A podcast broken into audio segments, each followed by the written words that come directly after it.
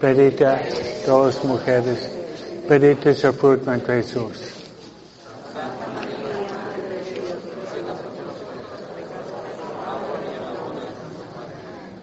Ven Espíritu Santo y en los corazones tus cielos. En tu Espíritu serán criados. Oremos, oh Dios que has iluminado los corazones tus fieles con luz del Espíritu Santo, dándonos y gustar todo recto, según el mismo Espíritu. Gozar siempre de sus consuelos por Cristo nuestro Señor. Amén. Gracias, Señor Guadalupe. San José. Santa Faustina. San Pedro Chanel. En nombre del Padre y del Espíritu Santo. Amén. Buenos días. Buenos días, Padre. Que mi tema hoy es la Divina Misericordia. Ustedes tienen allá la marca de la Divina Misericordia. Y voy a tratar de dar en muy poco tiempo la doctrina. Si la Divina Misericordia está allá, si ustedes lo miran, ¿no? Voy a tratar de darles en muy poco tiempo la esencia de la doctrina de la Divina Misericordia. Y cada punto que le doy, ustedes podrían pasar una hora desarrollando este tema. ¿Okay? Que la palabra misericordia viene del latín misericordia. Es una palabra que tiene dos palabras, miseria y cordia. Miseria refiere a nuestro estado de pecadores. El pecado es miseria moral. Cordia es latín por corazón. Entonces nuestra miseria se encuentra en el corazón amoroso de Dios. Y el pasaje bíblico mejor obviamente es Lucas capítulo 15 con el encuentro del hijo pródigo. El hijo pródigo en los brazos del Padre que representa a Dios Padre. Que una definición de la misericordia concisa es San Juan Pablo II dijo que otro nombre para misericordia es amor. Pero es el amor de Dios perdonando el pecador. Okay, es amor, pero este dimensión un poco diferente. El amor de Dios perdonando el pecador.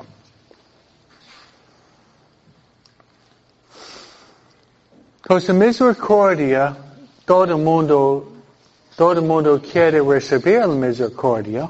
Eso es cierto. Pero es una avenida de doble mano.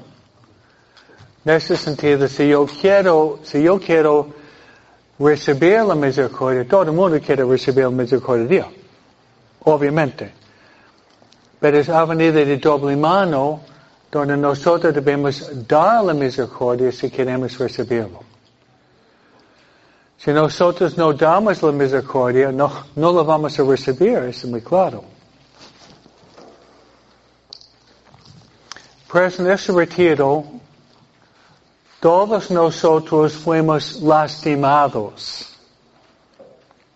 Lastimados y muchas veces. Y nosotros hemos lastimado a los demás, también es doble mano. Por eso, probablemente la mayoría de nosotros aquí, habiendo sido lastimados, probablemente no hemos perdonado en forma completa. Y solamente cuando estamos en el contexto de un retiro, es cuando surge, florece, sale la luz, resentimientos que tenemos, ¿no? Por eso si nosotros no tenemos mi programa de los ejercicios son 10 semanas, donde cada uno tiene que pasar una hora cada día por 10 semanas. Sale a la luz mucha maleza, ¿no? es obviamente duele de reconocer que hay llagas que todavía tiene que sanar. Pero probablemente en este tiempo, hoy y mañana, ustedes van a, el Espíritu Santo le va a iluminar sobre alguien que te lastimó, que realmente no perdonaste en forma completa. Yo sé que es muy doloroso esto, pero no hay que vivir en mentira. Porque Jesús es el camino, la vida, la verdad. Eso sería muy bueno. Probablemente puede ser mamá, papá, han hecho algo en el pasado que hemos dicho que sí, he perdonado, pero no en forma total.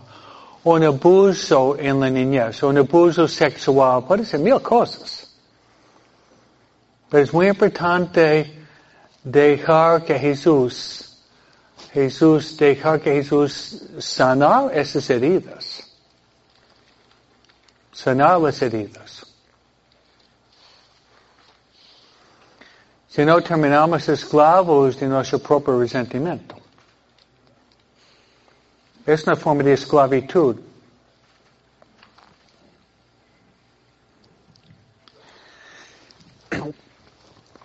A mí me gusta mucho el idioma, y me gusta proverbios, y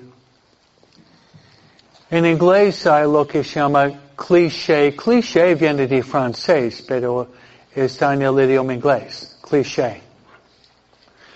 Cliché es un proverbio con sabiduría condensada de las edades. Sería una definición del cliché.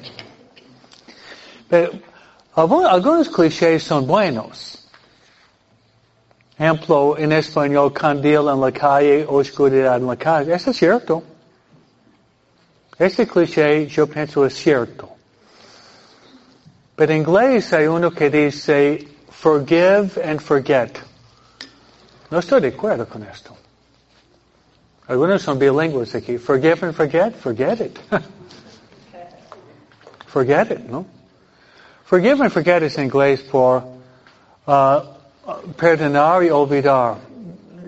Tenemos que perdonar, pero no podemos olvidar. Menos que tenemos Alzheimer's o demencia, ¿no? Sí, uno tiene demencia, hay Alzheimer, sí, por sus años se olvida, pero la memoria es como un archivo que va grabando experiencias, ¿no? Como un archivo, como un teléfono que saca fotos de YouTube, ¿eh? Donde se le graba y luego se le queda. Pero es muy importante no aferrarse a los resentimientos del pasado.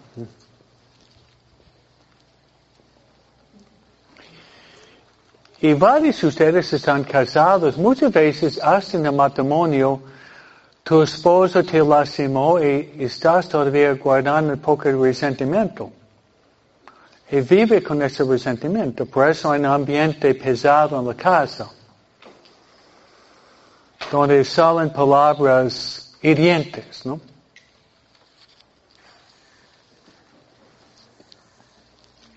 Cuando yo hago bodas y hago muchísimas,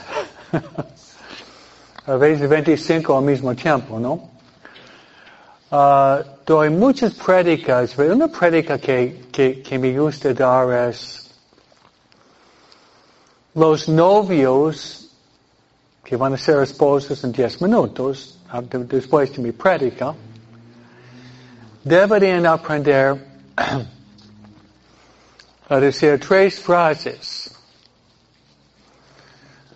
I love you, I'm sorry, I forgive you. Speak English?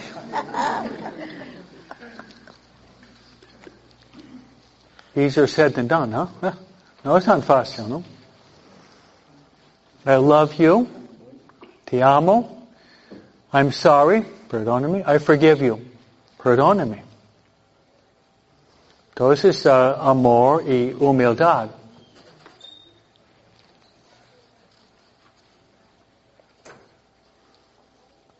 ¿Qué pasa si los esposos podían decir esas palabras y no solamente por la boca afuera, no? ¿Qué matrimonio? ¿No? ¿Qué matrimonio? ¿No?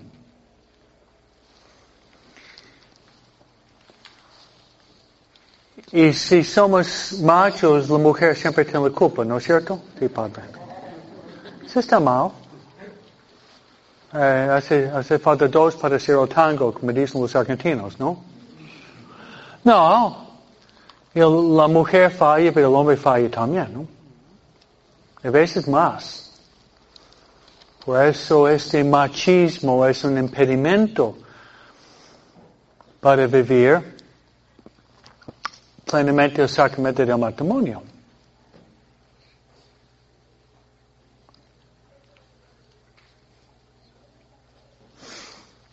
Que voy a decir un cuento que escuché por EWTN, Padre Clifford y Padre Irlandés, que ellos tienen prédica de 4 o 5 minutos. Yo oigo prédica y lo saco y yo lo bautizo, yo lo utilizo, ¿no? El secreto para llevar es en la predicación aquí. El secreto de predicar bien es saber decir cuentos. No cuentos chinos de cuentos de hadas, sino cuentos apropiados con el tema. Este sería el cuento. Había un funeral católico en Irlanda.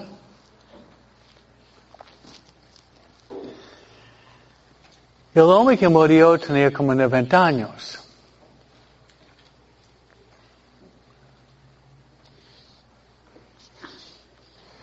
Durante la misa fúnebre, al lado del ataúd, donde estaba sepultado muerto, estaba llorando inconsolablemente, sin parar, como una manguera de lágrimas,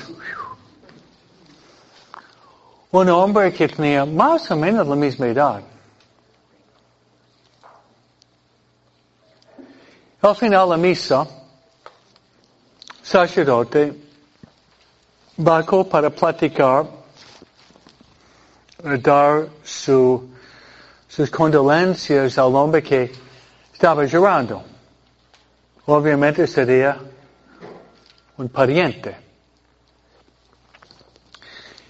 Y el sacerdote dijo, usted, mis sentimientos, usted era pariente de este hombre. Dijo, sí, somos dos hermanos. Y él era mi único hermano y murió. Digo, lo siento. Pero padre, no termina el cuento, que nosotros no estuvimos hablando por 50 años. Sacerdote, tratando de usar discreción, hizo la pregunta, pero ¿cuál fue la razón del conflicto? Y el hombre respondió así, padre, ni siquiera me acuerdo. Ni siquiera me acuerdo.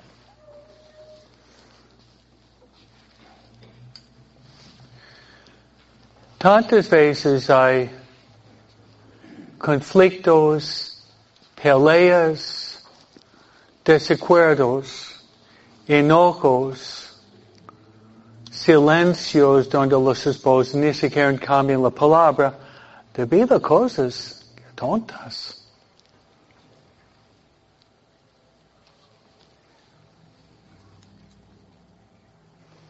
A veces cuando la pareja viene a mí, yo me pongo fuerte. ¿Tú tienes hijos, sí? ¿Cuántos años? ¿No? 20, 10, 8. Ustedes están portándose más infantil que su niño de 8 años. Claro, se enojan conmigo, pero hay que llamar pan, vino. Tu niño de 8 años se porta en forma más madura que ustedes. Ellos se gachan, yo soy Padre Escobita. Bueno, es orgullo. Es puro orgullo. Puro orgullo.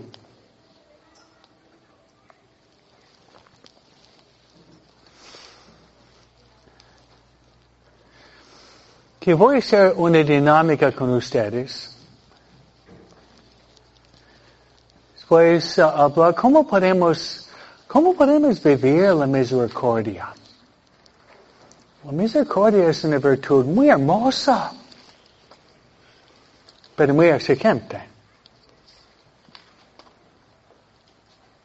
Muy hermosa, pero muy exigente.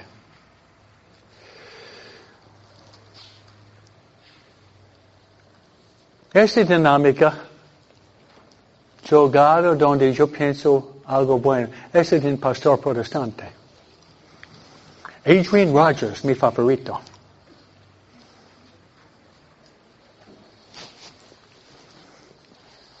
Están escandalizados que Padre Escobita está citando protestantes, pero donde hay bueno, yo lo agarro. Donde hay bueno, agarro. Si es Aristóteles, lo agarro. Adrian Rogers lo agarro. Si Padre Clifford, agarro. Si Fulton Sheen lo agarro, ¿no? Especialmente los santos de Jesús, ¿no?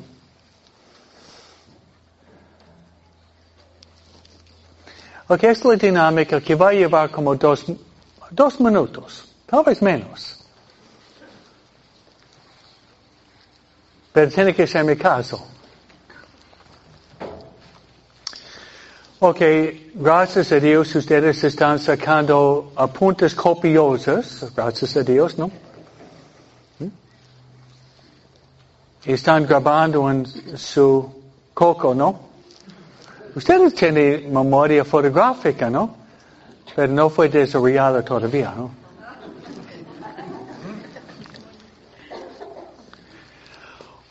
Ok, manos así. Que tienen que dejar sus cuadernos y lápiz por un minuto no más. Manos así. Ok. Cuando yo digo 1, 2, 3, hagan 2 puños, pero puños fuertes. Y no abrir hasta que yo diga sí. Ok. 1, 2, 3. Ok, fuerte. No abrir todavía. Fuerte.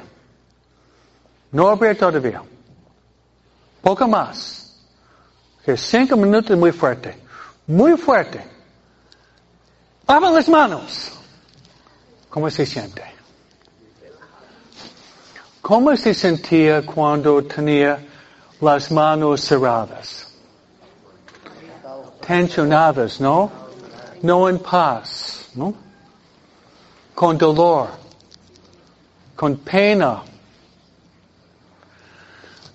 Así son personas aferrándose al resentimiento por dentro. Así es. Esa dinámica me encanta. Me encanta. Es real. Muy real.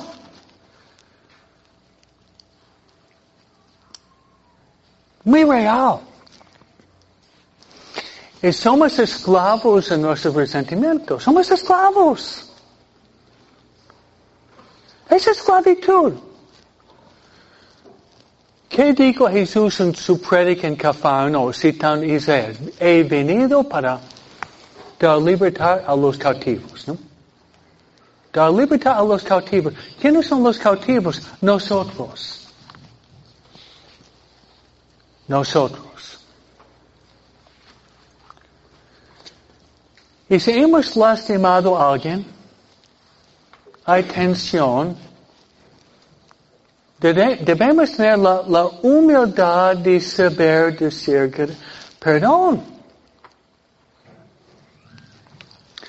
Ok, tercer cuento es un cuento personal y voy a practicar la humildad, voy a humillarme. Okay? Bueno, es bueno humillarse a veces. Ok. Va a ser una repetición de lo que he dicho ayer, pero conviene escuchar. Fue una misa anoche. ¿Alguna fue una misa anoche? ¿Estaban dormidos o despiertos? Dormidos, ¿no? Ok, estaban un poco despiertos, ¿no? ¿Cuál fue el evangelio? Ya tiene muy poca memoria. Mi memoria es muy buena. Menos cuando yo presto dinero, después mi memoria falla.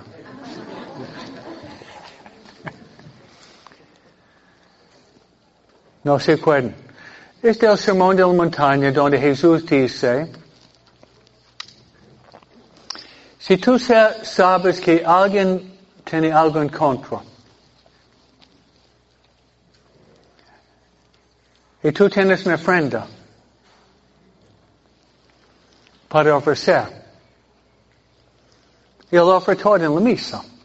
Podemos interpretarlo en clave litúrgico. Entonces, sabes que alguien tiene algo en contra. Estás presentando la ofrenda. Jesús dice que deja la ofrenda. Y vete para reconciliarte con tu hermano. En una palabra, Jesús está diciendo, si tú vas a misa y estás presentando tu ofrenda, y quieres comulgar, y tienes un resentimiento contra tu hermano, no deberías comulgar. Dijo Jesús, ámense los unos a los otros. Si uno va a recibir el sacramento del amor con odio, va a ser una mala comunión. Entonces, deja la ofrenda y vete para hacer la reconciliación. Eso es lo que pasó. Yo pienso que fue hace 25, 26 años atrás, donde no tuvimos la iglesia nueva. Ustedes que están aquí por varios años, este cuarto o tercero fue la oficina del párroco, donde estaba María Zamaripa, y luego había Maribel, la hija, secretaria hace muchos años, ¿no? Un día, Padre Lorenzo me llamó, Padre Escobita, ven aquí, a sus órdenes. Y él tenía sobre su escritorio una Biblia. Fue de Biblia nueva. Ni siquiera abierta con la plástica. Era nueva, ¿no? Yo digo, esa Biblia es para ti. Oh, ni siquiera mi cumpleaños, gracias. Quería una nueva Biblia. Ya tengo uno de Argentina que está deshaciéndose. Mejor tener una Biblia nueva, ¿no? Luego, yo digo, pero la Biblia no es para ti en forma permanente, solamente en forma temporal.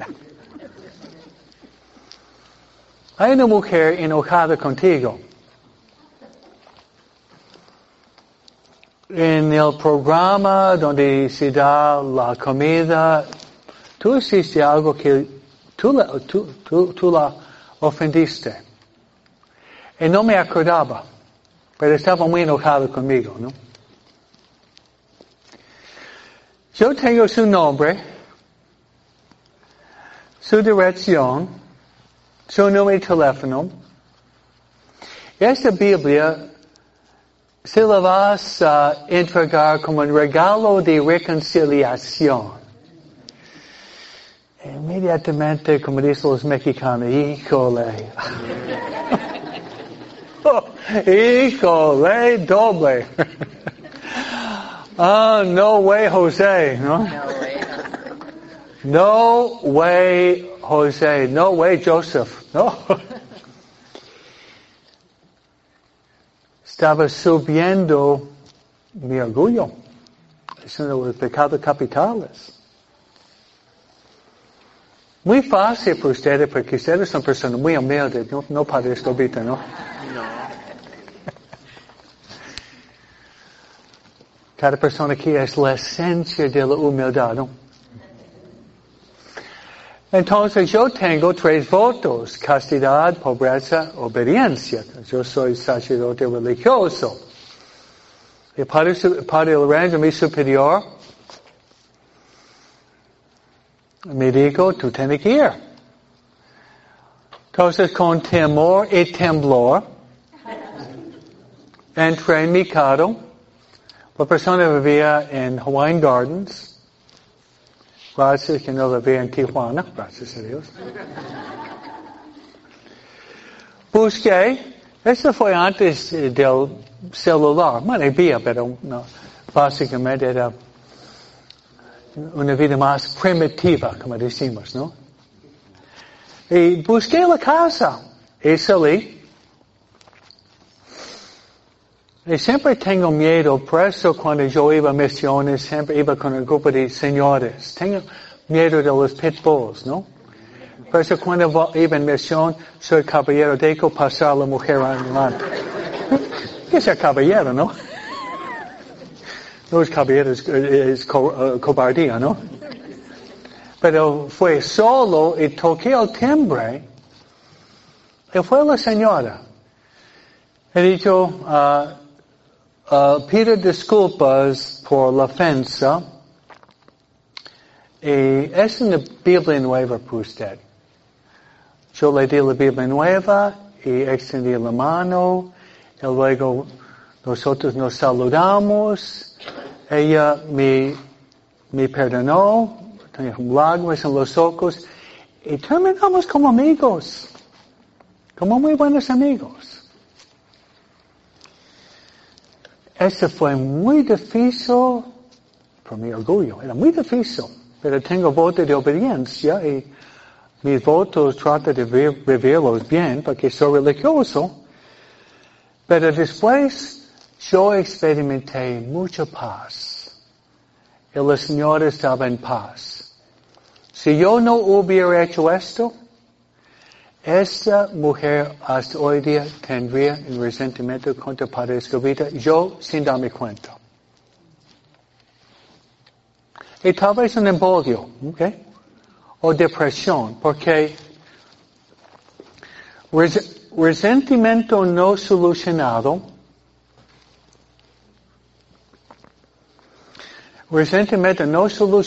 hay dos efectos secundarios. Un poco de psicología básica. Hay personas que se llaman introvertidos y otros que son extrovertidos. Si la persona es extrovertida, se expresa su resentimiento con enojos, rabias, arrebatos y chismes, ¿okay? Chismosos, ¿no? Pero si la persona es introvertida, esta se transforma en depresión. Hay personas deprimidas, ¿saben ustedes aquí? Hay personas deprimidas porque tienen resentimientos por dentro que no están solucionados.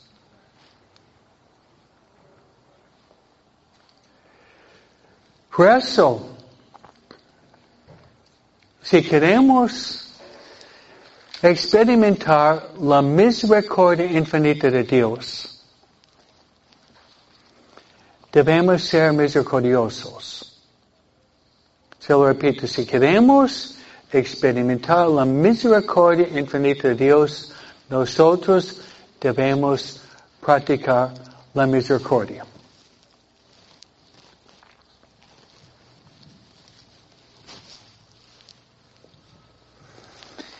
Hay un poeta inglés Ustedes son medio poetas, yo también, ¿no? Su nombre es Alexander Pope.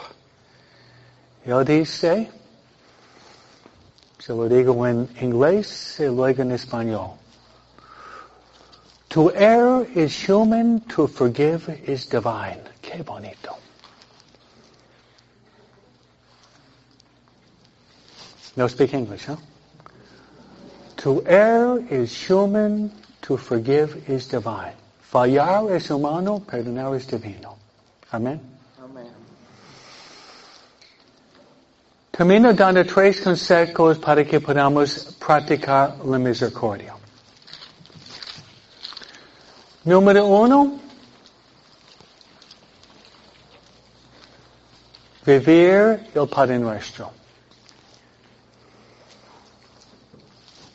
Padre Alan Hall decía, si no quieres perdonar tu hermano, no digas el Padre Nuestro porque tú eres hipócrita. Por la boca fuera. Por la boca fuera. Hipócrita. Padre Nuestro tiene 7 peticiones. ¿Cuáles son? 1 es, perdonen nuestras ofensas como nosotros perdonamos los que nos ofenden. Pero para perdonar y practicar la misericordia, nosotros necesitamos la gracia de Dios. La castidad, la misericordia, la humildad son virtudes sobrenaturales. Transcienden nuestra naturaleza humana. Por eso rezar al Padre Nuestro, pero no con la boca afuera. Rezarlo con sinceridad. Perdona nuestras ofensas, como nosotros perdonamos a los que nos ofenden. Número 2 es traer al momento cuántas veces nosotros hemos pecado. Tal vez 1000 veces. Y Dios siempre nos perdona. Dice la Biblia, Dios es lento a la ira y rico en misericordia. Amén. Dios es lento a la ira, pero rico en misericordia. Nosotros somos rápidos a la ira y lentos a la misericordia. Amén o me. Y tercero, cuando estamos ofendidos, ese es el secreto. Alguien me lastima, normalmente lo que pasa inmediatamente es un deseo para buscar la venganza. Es la reacción de la carne. Casi siempre. Alguien me lastima, me siento mal y voy buscando prender la represalia. Viene del diablo. Es un mal espíritu. Es un mal espíritu. Alguien te perdona, perdonarlo inmediatamente. Si uno puede perdonarlo inmediatamente, gana la batalla. Y cada vez que viene un resentimiento, rezar una Ave María para la persona. Este es mi tema de la misericordia. ¿Fue útil este tema? ¿Sí? ¿Muy práctico? Sí. Entonces vamos a pedir que podamos dar la misericordia para poder recibir la misericordia. Amén. Y pedir a María. María tiene muchos títulos. La soberana decimos, María es nuestra vida, dulzura y esperanza. Ella es la madre de la misericordia. Pedir que podamos tener corazones llenos de misericordia. Amén. Amén. Dios te salve María, llena de gracia, Señor es contigo. Bendita todas mujeres, bendita es el fruto de Jesús. Santa María, Madre de Dios, ruega por pecadores. Gloria al Padre, al Hijo y al Espíritu Santo. Y el Señor esté con vosotros. Os bendiga Dios Todopoderoso, el Padre, el Hijo y el Espíritu Santo. Dios los bendiga.